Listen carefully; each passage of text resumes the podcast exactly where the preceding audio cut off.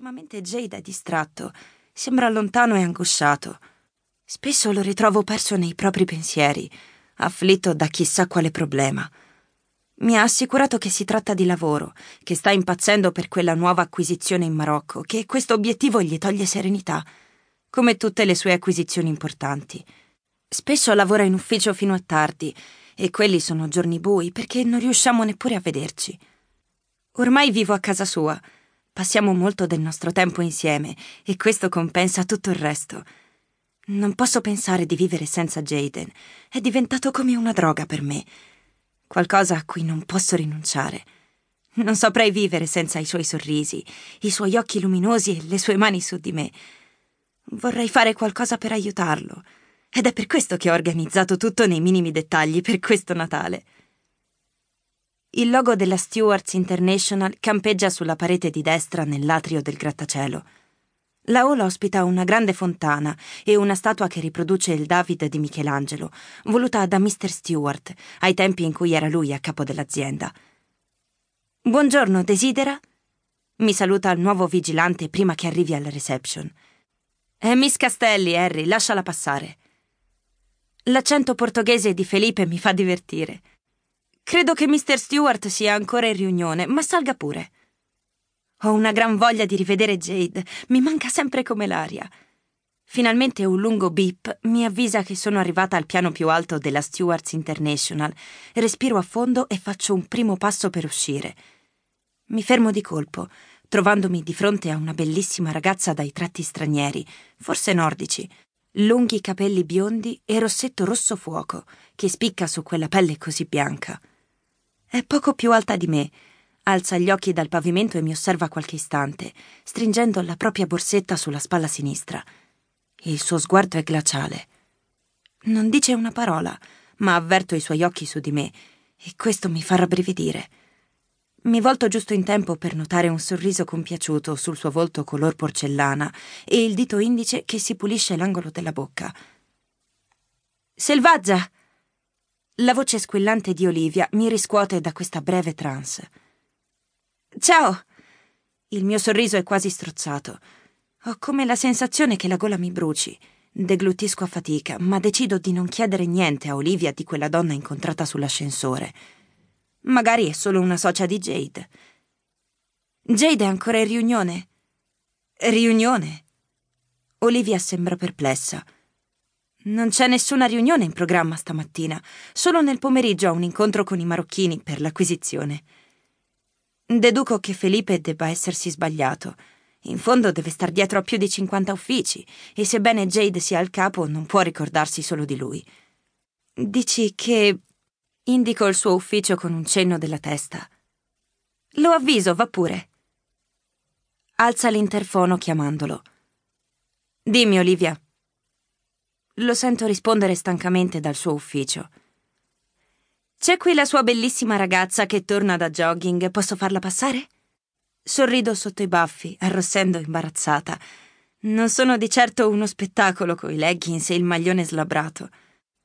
Aspetto l'ok di Olivia e corro alla sua porta. Busso, anche se so che non ce n'è bisogno. Posso?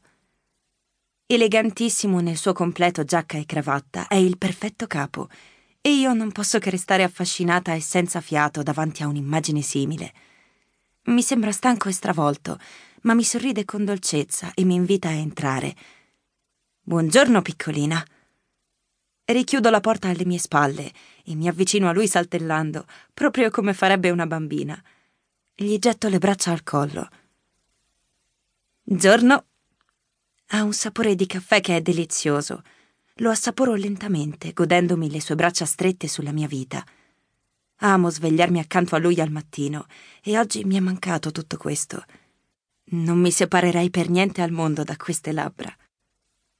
Buongiorno a te, amore. Sembra sorpreso. Dopo avermi aiutato a uscire dal mio guscio, che io pensavo fosse impossibile da scalfire, Jade sta facendo emergere una parte di me che nemmeno io conoscevo. Ho acquisito sicurezza. Sono diventata una fidanzata attenta ai suoi bisogni, pronta a dargli qualunque cosa lui mi chieda. Non sono più la timida e riservata selvaggia, non con lui almeno. Questo lo fa meravigliare ogni giorno di più. Non capisce assolutamente che è lui il vero artefice di tutto. Il nostro bacio si fa più audace e coinvolgente, le nostre lingue si intrecciano. Torni ora da Central Park? Annuisco mentre le sue labbra lasciano le mie e scendono lungo il collo, mordicchiandomi gola e orecchio, e poi più giù, verso il lato scoperto della mia spalla. Rabbrividisco. Le sue mani afferrano le mie natiche, sollevandole. Scatto in avanti, non troppo sorpresa. È una cosa che gli piace, come a me piace trovarmi così vicino a lui. I nostri nasi si sfiorano e il suo alito sa di caffè e tabacco. Il suo corpo contro il mio mi fa tremare. Sento un brivido corrermi giù per la schiena. In modo giocoso riprendiamo a baciarci. Il suo abbraccio è deciso attorno ai miei fianchi. Mi stringe con fare possessivo e non mi dà più scampo. Jade. Gli sorrido tra i baci, ma lo stringo ancora a me, passandogli le dita tra i capelli. L'insistenza con cui mi afferra la dice lunga sulle sue intenzioni. Non si ferma anzi mi stringe più forte e indietreggia, intrappolandomi contro la sua scrivania. Amore, amore, dai. Mi viene da chiedermi che cosa succederebbe se entrasse Olivia. Sarebbe così imbarazzante. Continua a mangiarmi con i suoi baci e a graffiarmi con i denti. Mi inchioda contro il bordo della scrivania e si piega in avanti schiacciandomi sul suo petto. Allunga un braccio e a tentoni raggiunge l'interfono per comunicare con Olivia. Sì, Mr. Stewart. Non voglio essere disturbato per nessun motivo. Chiude senza darle il tempo di replicare. I nostri respiri si fanno affannati, la sua bocca si apre e la lingua mi invade. Non ho più scampo. Mi solleva stringendomi le natiche.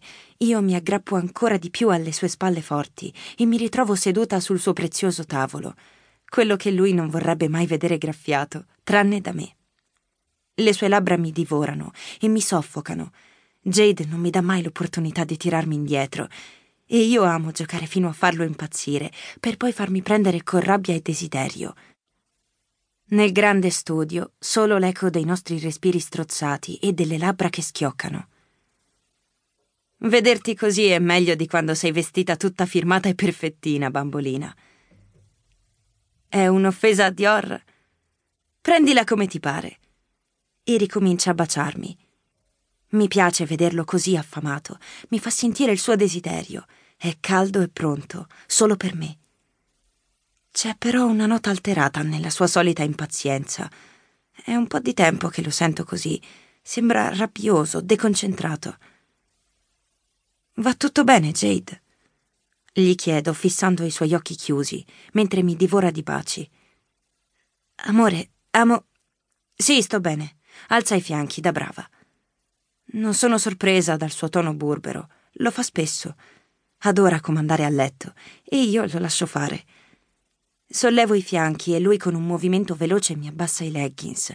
Poi con una fretta quasi insofferente mi sfila anche il maglione, tornando a tormentarmi le labbra e il collo.